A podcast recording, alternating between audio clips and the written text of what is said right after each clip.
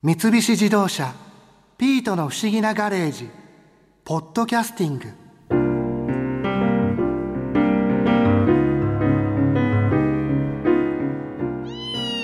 古代に作られた巨大建造物というとピラミッドとか万里の長城をすぐに思い出すけど実は仁徳天皇陵もああ仁徳陵古墳もしくは大仙古墳も立派な巨大建造物だよね。しかも江戸時代にあんな風に利用されていたとはかなり驚きだったな。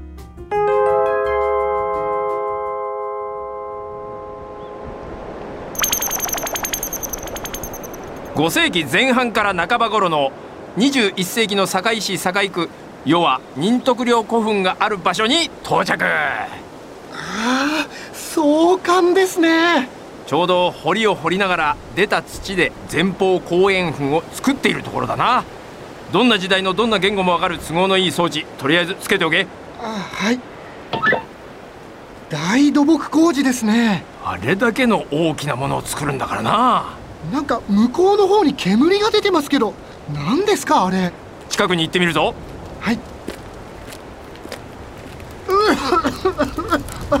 あのここで何やってるんですか？あ？ああれを作ってんだよ。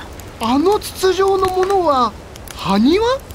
斜面を利用して作った埴輪用の釜だよ。ここに並んでいるのは。あの埴輪も古墳のために？ん？古墳？ああ古墳って言ってもわからないか。あそこで今作っているあれのために？詳しいことは俺には分かんねえが多分そうだろ前方後円墳の本体墳丘っていうんだがそれが段々状になっていてな。そこに並べるんだよあの筒状の埴輪は。へえ。ちなみにあそこのあれはいつ頃から作ってるんですか？さあ俺には分かんねじゃあいつ頃完成するのかも？えもちろん分かんね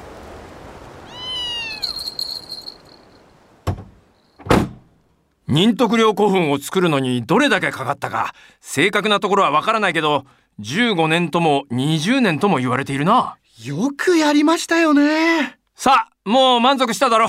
現代に戻るぞ。あああのあのあのなんか他にないですか？あの仁徳陵古墳。博士ならいろいろ面白い話知ってるでしょう。まあ知ってるけどね。さすが博士。見てみたいな。そこまで言うなら。よし行け新一。Here we go!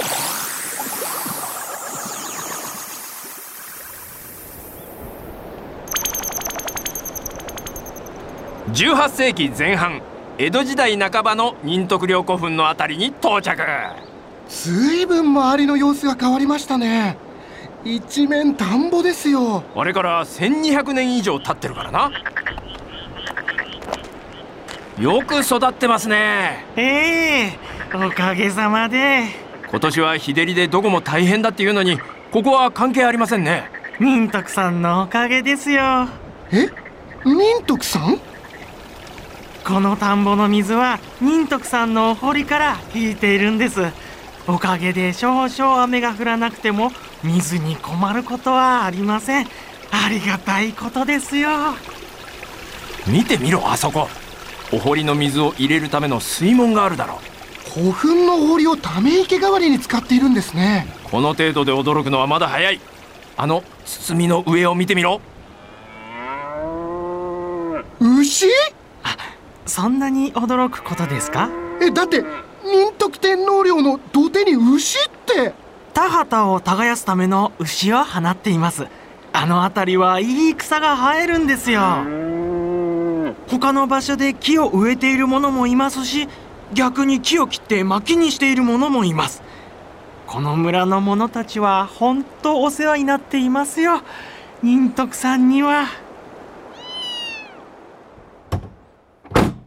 ああ自由だったんですねこの頃は。日々の暮らしの中に古墳だな。仁徳さんって言ってましたよね。ってことはここが仁徳天皇のお墓だってことは知ってるんですよね。そうだな。立ち入り禁止になるのは江戸時代の末期から明治に入ってからなんだ。そうだったんですね。秀吉なんて前方後円墳の前方の一番上のところに小屋を建てて花見や鷹狩りをしたって話もあるな古墳の上でお花見ですか？秀吉らしいっちゃらしいな。よしせっかくだから仁徳陵古墳に関する歴史もう一つ見に行くぞ。ひゃーウィー。あとやって。え？ここから？ゴ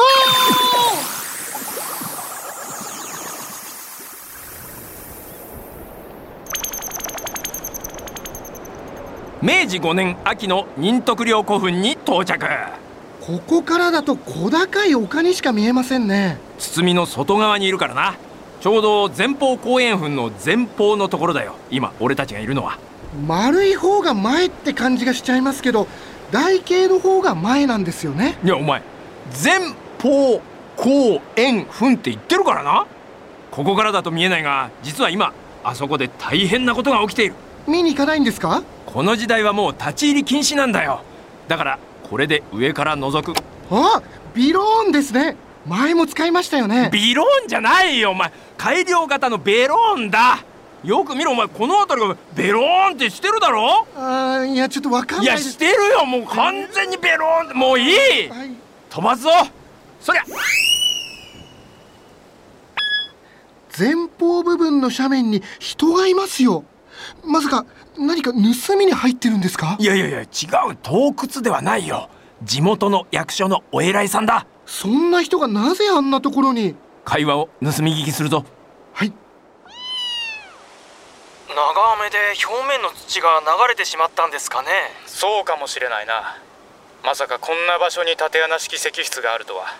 すぐ埋め戻す手配をします。ちょっと待て。中を見てみる。あ危ないですよ落ちますよ。おい棺があるぞ。亀の甲羅の形をした石の棺だ。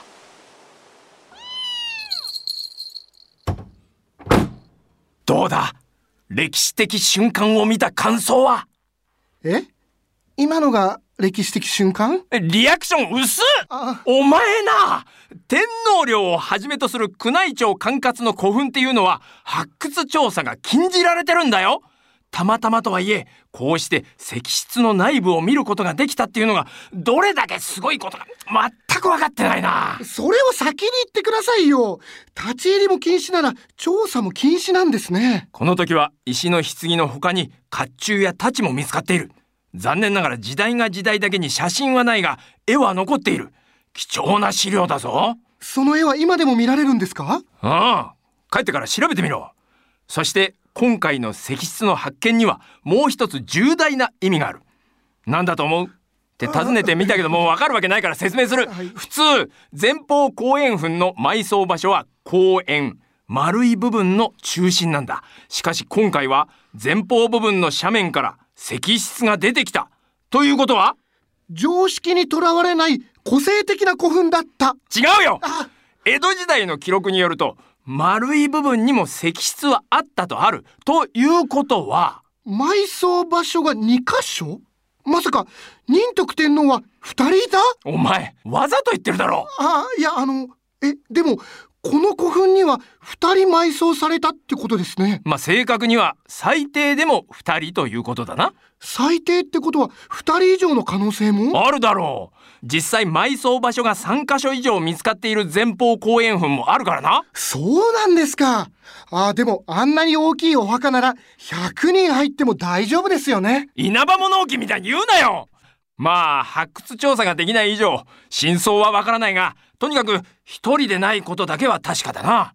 さてじゃあさすがにそろそろ現代に戻るぞ。あーはい。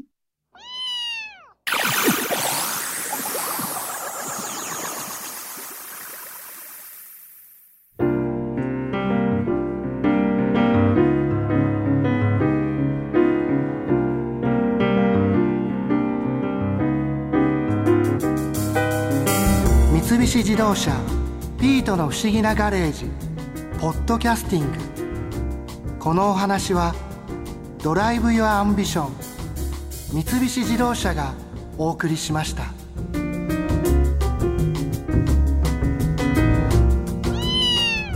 ここで耳寄りなお知らせです。ピートの不思議なガレージをもっと楽しみたいという方は毎週土曜日の夕方5時東京 FM をはじめお近くの FM 局で放送の三菱自動車ピートの不思議なガレージをお聞きください。外に出かけたくなるとっておきのお話満載でお届けしています。